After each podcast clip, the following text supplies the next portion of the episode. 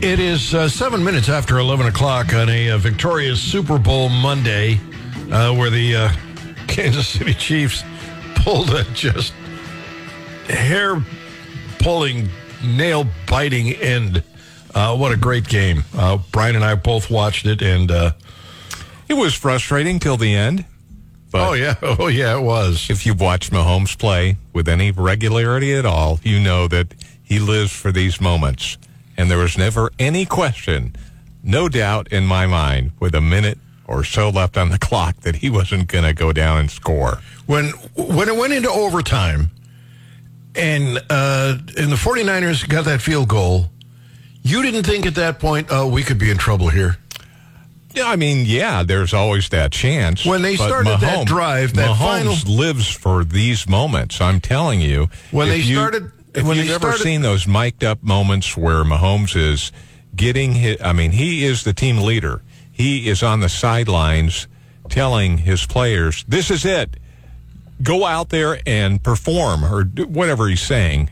I mean, he wants to win, and that's what he's there for. And in that final drive, you didn't think for even a moment there was any doubt in your mind that he wouldn't make it all the way down that field and into the end zone. Nope. I was pretty confident that this is we're going to score here, because I mean, I know you're not as much of a Chiefs watcher as I am, but you've seen him when there's 30 seconds left on the clock and they bring it down the field 50 yards and kick a field goal and win the game.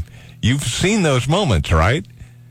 Yeah, I've seen them, but I was just not convinced that he was going to pull that. I was anxiously hoping, but I wasn't convinced. And their defense came to play. I mean, they were very, very good last night. You could have turned the TV off and gone to bed knowing that in spite of the three-point edge, Kansas City was going to come back. You knew that much. You were that sure. Well, no, I could never go to sleep until the game was complete. And, you know, you want to see the celebration afterwards a little bit. Not me. As soon as it was over, I was lights out because I had to work. It's fun to watch. Just the whole team coming together, all the family coming down the field. Taylor Swift, of course. Yeah. You know, Denise last night was laying down reading because she's not an avid football fan like I am. But it was, you know, probably 10 minutes left in the game, and she hears what's going on in the other room for sure.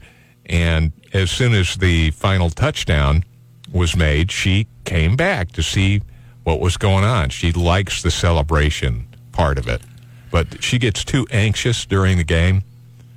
I mean, it is very stressful to sit there through the whole game and take in, man, like you march all the way down the field and you fumble the ball on the 1 yard line before scoring. That hurts. But, you know, good teams can recover from that. A tip for Kelsey, don't give up your day job and try singing like Elvis. Yeah. That was painful. I was...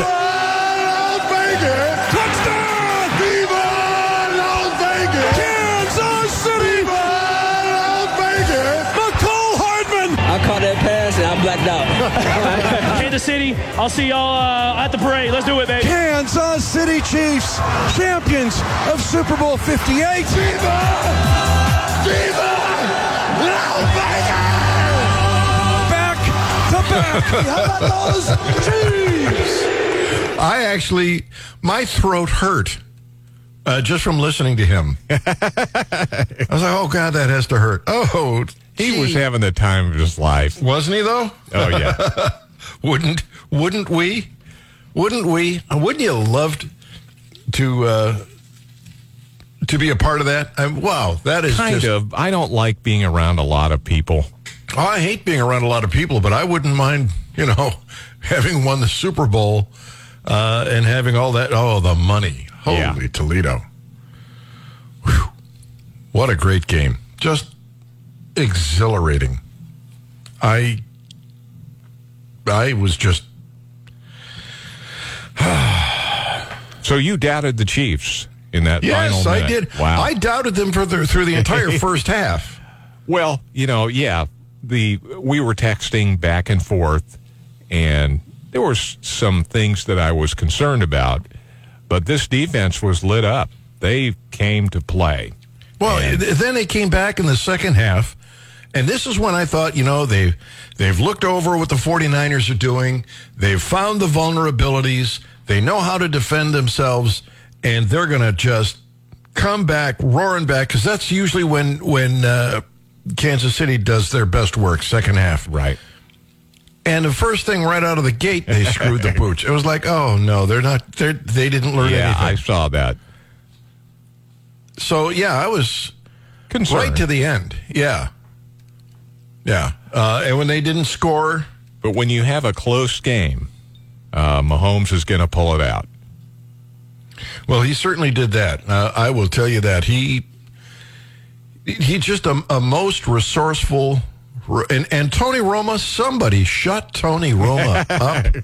Please. Does it bother you when Romo gets on and starts telling you what everybody is thinking? Yeah, sometimes. It's like, you don't know what they're thinking. He's saying to himself, blah, blah, blah. No, you don't have any idea what he's saying to himself. Just comment on what's happened and what you think they'll do next. He just drives me nuts. I wish somebody would just tell him, you know, comment on what you see and what you predict, not on what people are thinking.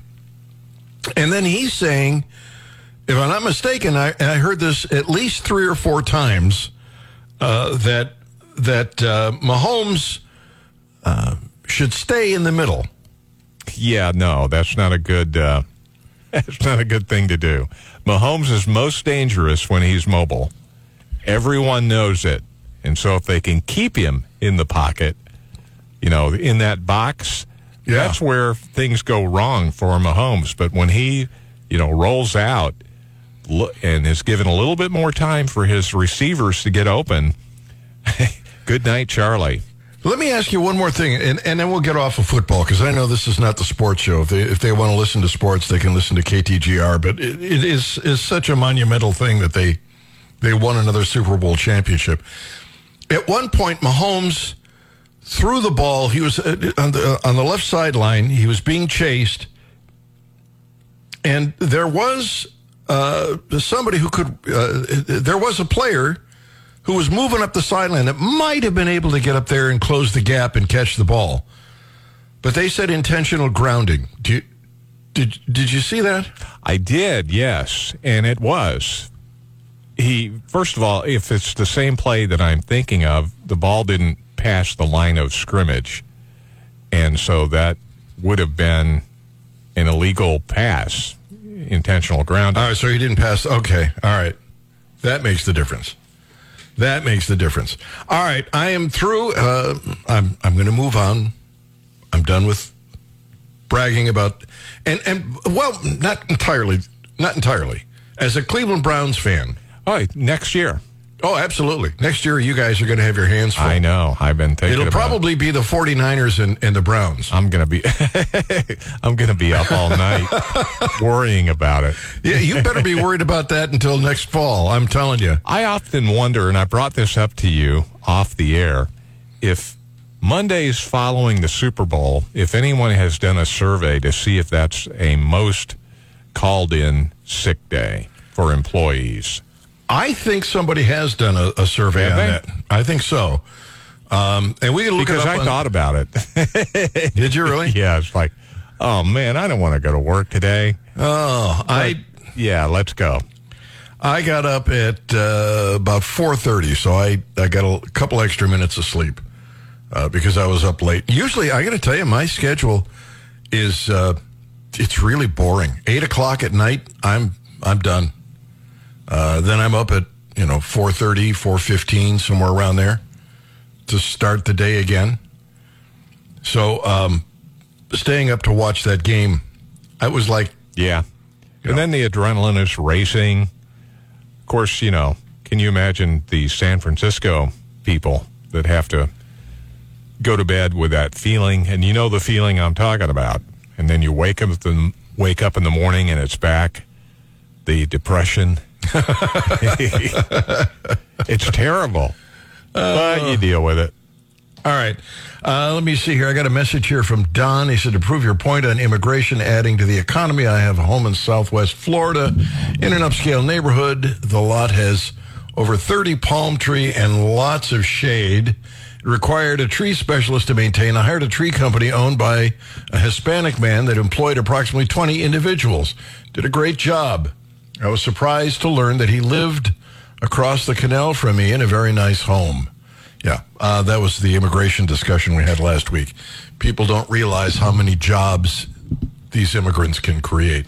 All right, we're running late now. We got to take a break. We'll be back. Gary Nolan, Zimmer Radio Network. All right, I just saw this. This just popped up on my radar.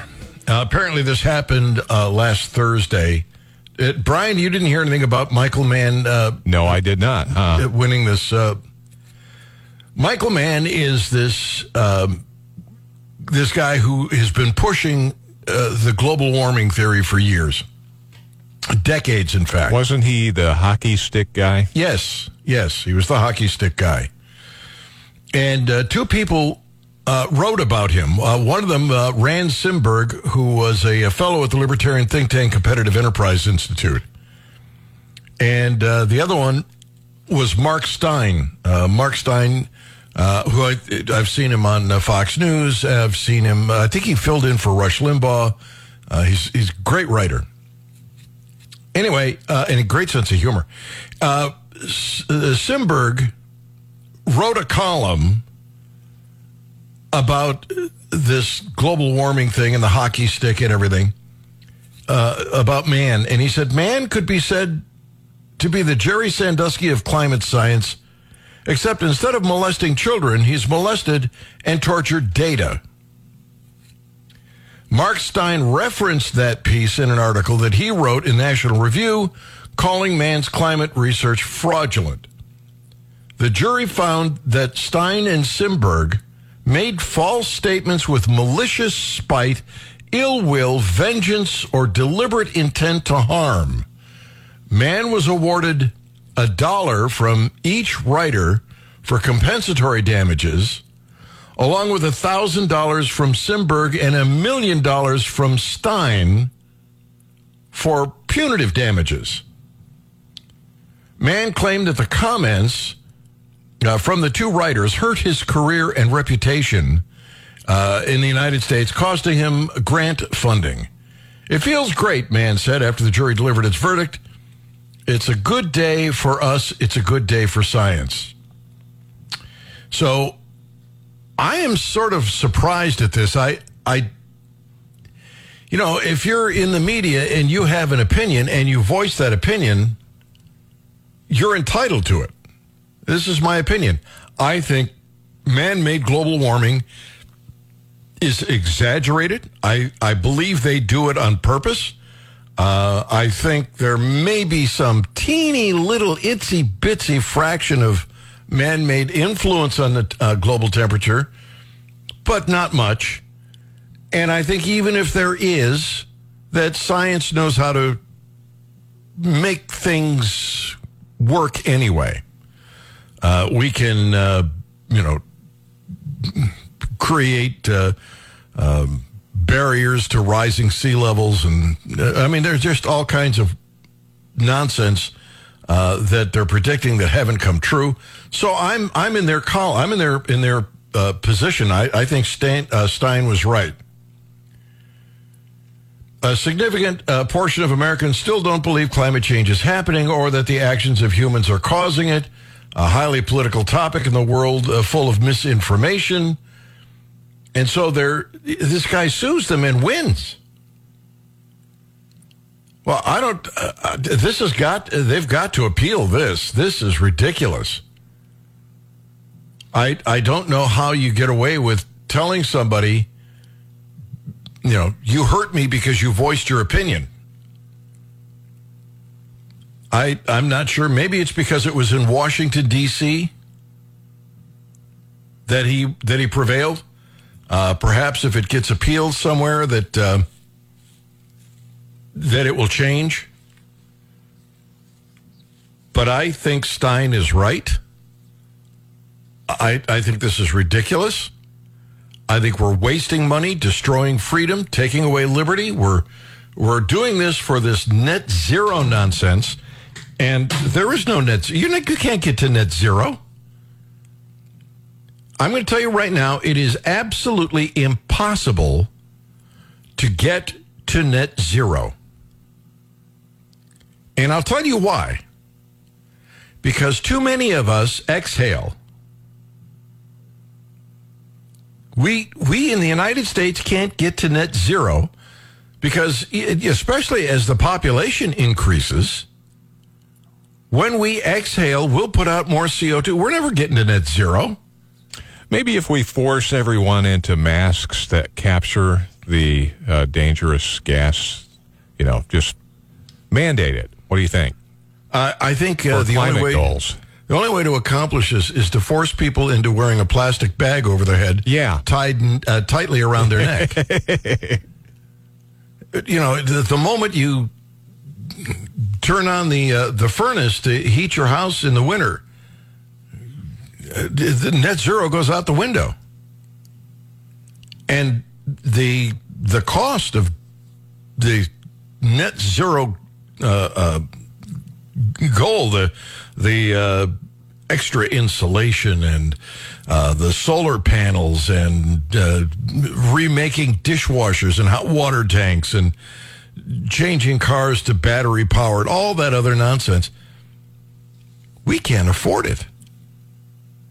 We can't afford it. So I'm stunned. I just saw the article. Scientist awarded $1 million in lawsuit against writers over defamation. It's a good day for science. And I don't agree. It's not a good day for science. Not a good day for freedom. This is their opinion.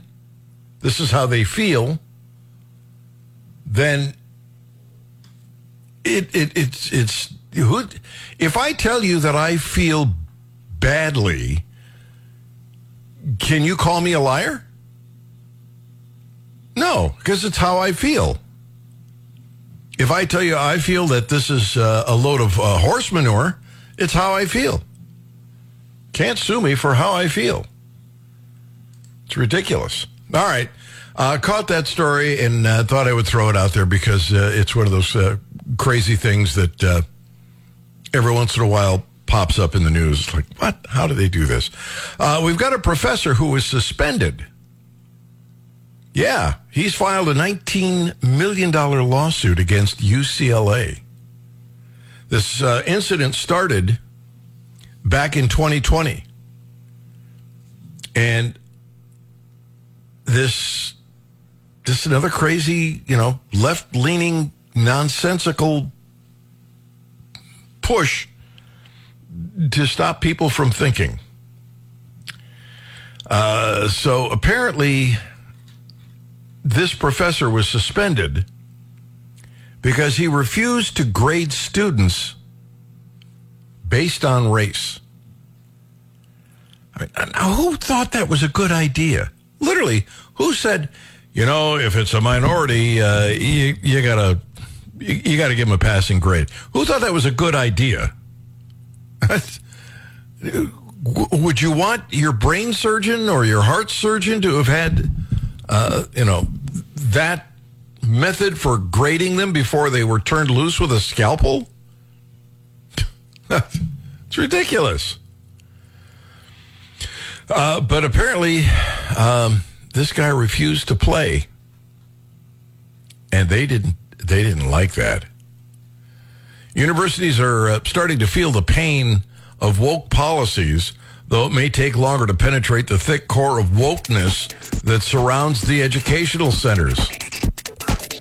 We'll follow up on this in about 5 minutes on the Gary Nolan Show, the Zimmer Radio Network.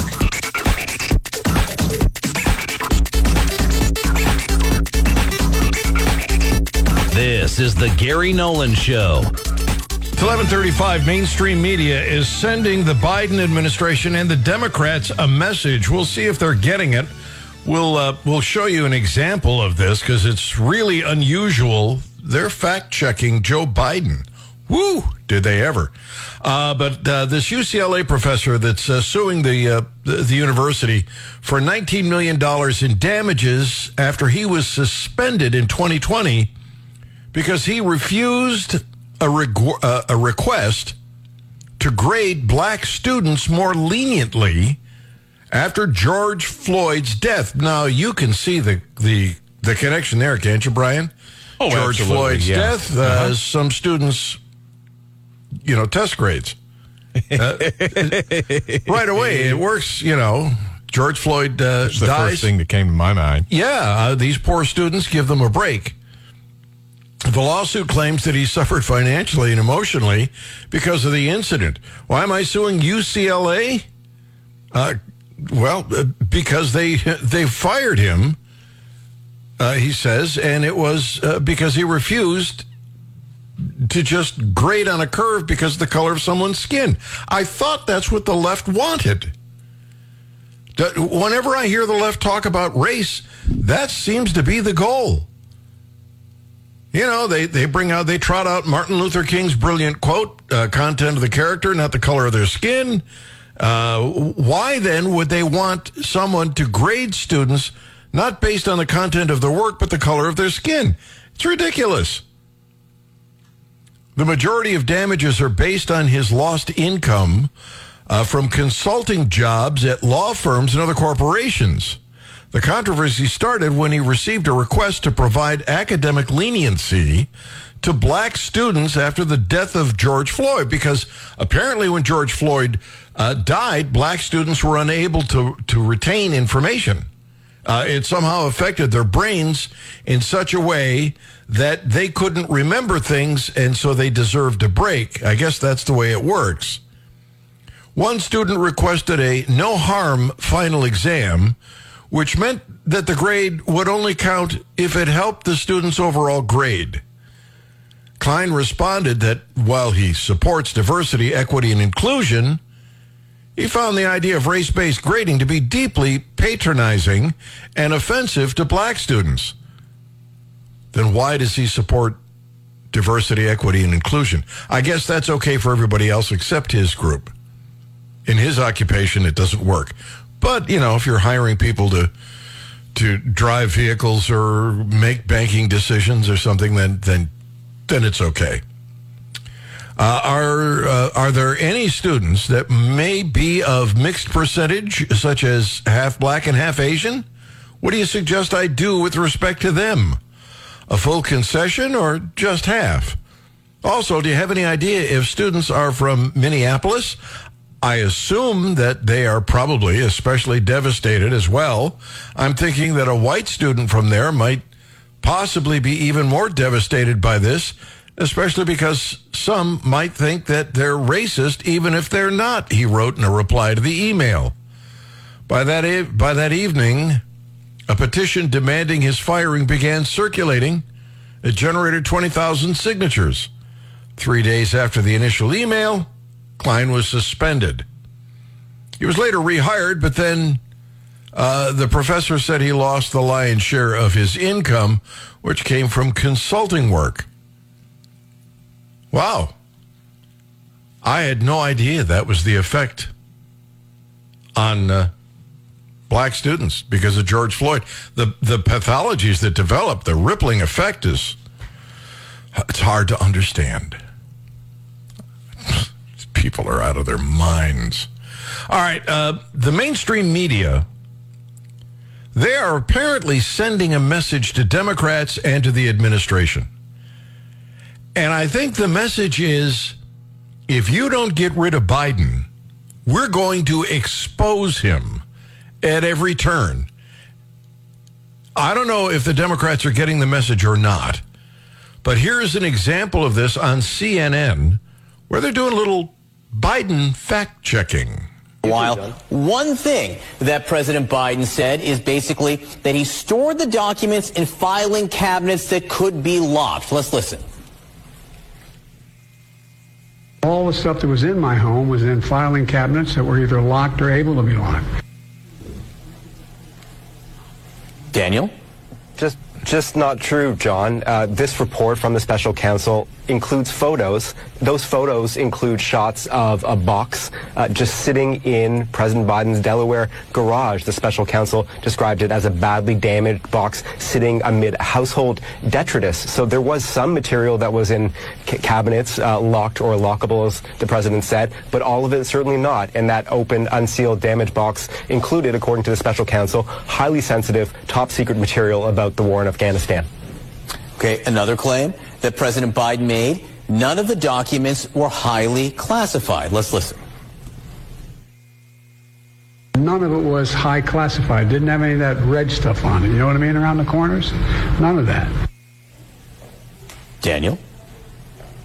That claim that he didn't have any material that was quote-unquote high classified is also not true, John. The special counsel's report says that the president possessed multiple highly classified documents that were indeed marked as being highly classified documents, including some marked as top secret /SCI, sensitive compartmented information. That is a very high level of classification. For example, special counsel Hur discussed two top secret documents about Afghanistan found in that open, unsealed, damaged box in the garage, one of which Hur said contains highly sensitive info about military programs, and another that contains info about sensitive intelligence and sources and methods. Now, it's not clear, John, if any of those Biden documents had those colored borders we saw on classified docs that former President Trump had, which I think is what President Biden was referring to when he talked about red around the corners. But still, whatever coloring these documents had, the special counsel says they were clearly marked as highly classified. And then I should add, Hur also said that investigators' analysis of Biden's own handwritten notes from his time as vice president showed that these notebooks also contained highly classified info, though those were not marked. And Hur said a sampling of 37 excerpts found that, quote, 8 are top secret with sensitive compartmented information, 7 of which include information concerning human intelligence sources, plus 6 others that were top secret.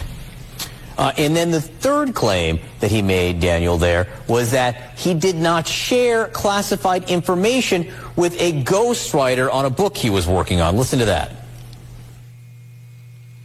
I did not share classified information.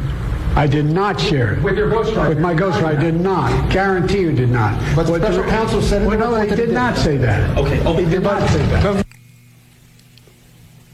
So he's entitled to say he didn't do it. He can defend himself. But he also said the special counsel didn't say that he did share that classified info with the ghostwriter. Except, John, the special counsel did say that explicitly. Hur wrote, quote, Mr. Biden shared information, including some classified information from those notebooks with his ghostwriter. So there it is in black and white. Now, Hur did elaborate that Biden shared classified info with the ghostwriter by reading nearly verbatim from the notebooks on at least 3 occasions, including notes from meetings in the Situation Room. He did find that Biden, quote, at times tried to avoid sharing classified info, like by skipping over certain material as he was reading them to the ghostwriter. And Hur did write that the evidence does not show that Biden knew the info was classified. Nonetheless, even though the special counsel did clearly give him some material to defend himself with, this is not a factual defense. So he could cite the factual stuff, you know, Hur said, didn't know it was intentional, etc. But declaring the special counsel just did not say what he said, John, is not a factual defense. Wow. Well, I think I can step in and defend him. Oh, yeah. There we go. Well, Gary, he's an elderly gentleman. He forgets sometimes. Yeah. And so you have to just ignore all this. Yeah, that's what I want in the White House. That's who I want dealing with Xi and Putin. Absolutely. Good Lord. But I think this is a shot across the bow for the administration and for the Democrats. The normally apologetic, make excuses for Democrats, mainstream media aren't doing it. They're now starting to look at everything that we've been telling listeners for years about Biden and exposing it. And I think it's the, look, if you're going to insist on putting him back up, we're going to show you what vulnerabilities he's got. You better find somebody else. And I'm thinking Gavin Newsom is it. He's hobnobbing with billionaires. He's gone to China. I think he's ultimately the guy they're going to pull out. He's the one I think they're going to send in. Time will tell. All right, up against the clock. When we come back, a couple things going on here at our home station. And we'll wrap it up on the Gary Nolan Show, the Zimmer Radio Network. Man, this is going to be a busy a couple of minutes here as we wrap up the program. Very quickly, there was a shooting down in Texas in Joel Osteen's church. And apparently this person pulled out a gun and opened fire. Local reports that multiple sources said that the person who fired the gun, Genesee Yvonne Moreno, is suspected of being the quote-unquote armed woman who was killed at the church on Sunday. Reports indicated the shooter was female, but Moreno may have been male. Moreno was shot and killed by two off-duty officers. Moreno's weapon was emblazoned with the slogan, Free Palestine. Moreno had prior arrests for assault, forgery, marijuana possession, theft, evading and unlawful carrying of a weapon. And Moreno went by Jeffrey Escalante Moreno, among other aliases, and was from El Salvador. This is a story just made for the Republican Party. The child that Moreno brought to the church was shot and injured. The child remains in critical condition in a local hospital.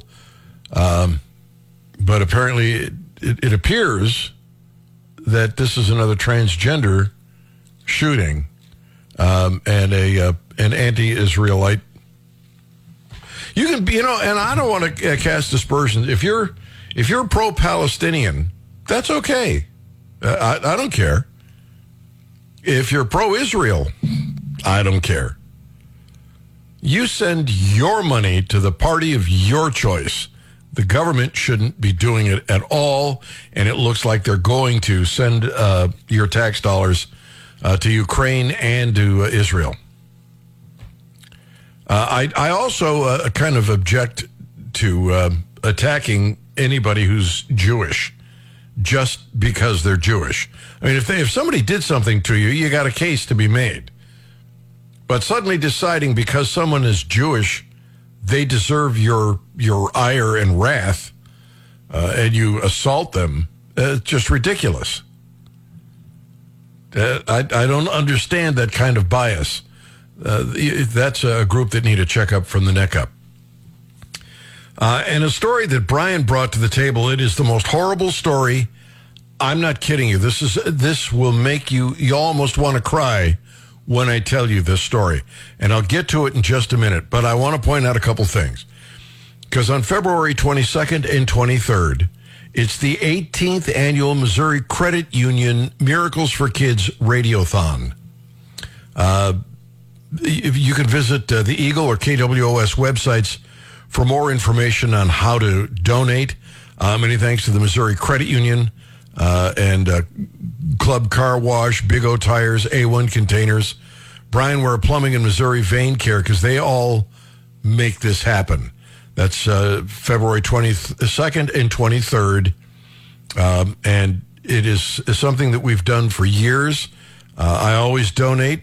I think I've got a couple. Remember when they were doing the BRICS, Brian? You could have your names. Yes. I think Gwen and I have a couple of those bricks. We've donated for that. I should also tell you the Boone County Lincoln Days, Thursday, February 29th. That's at Midway Golf and Games Tavern Room. Starts at 5:30 p.m. And our own Randy Tobler is going to be the MC. It's funny they haven't picked me to do that in years, Brian. Kind of weird. I don't understand. I don't understand why that is either. Anyway, you can visit 93.9 The Eagle's Facebook page for the link to purchase tickets. Tickets have to be purchased by February 22nd to guarantee your spot. Well, you know what? While we're speaking of Randy, you want to take a trip with Randy? And I'm not talking about a funny cigarette. I mean, take an actual trip because, you can.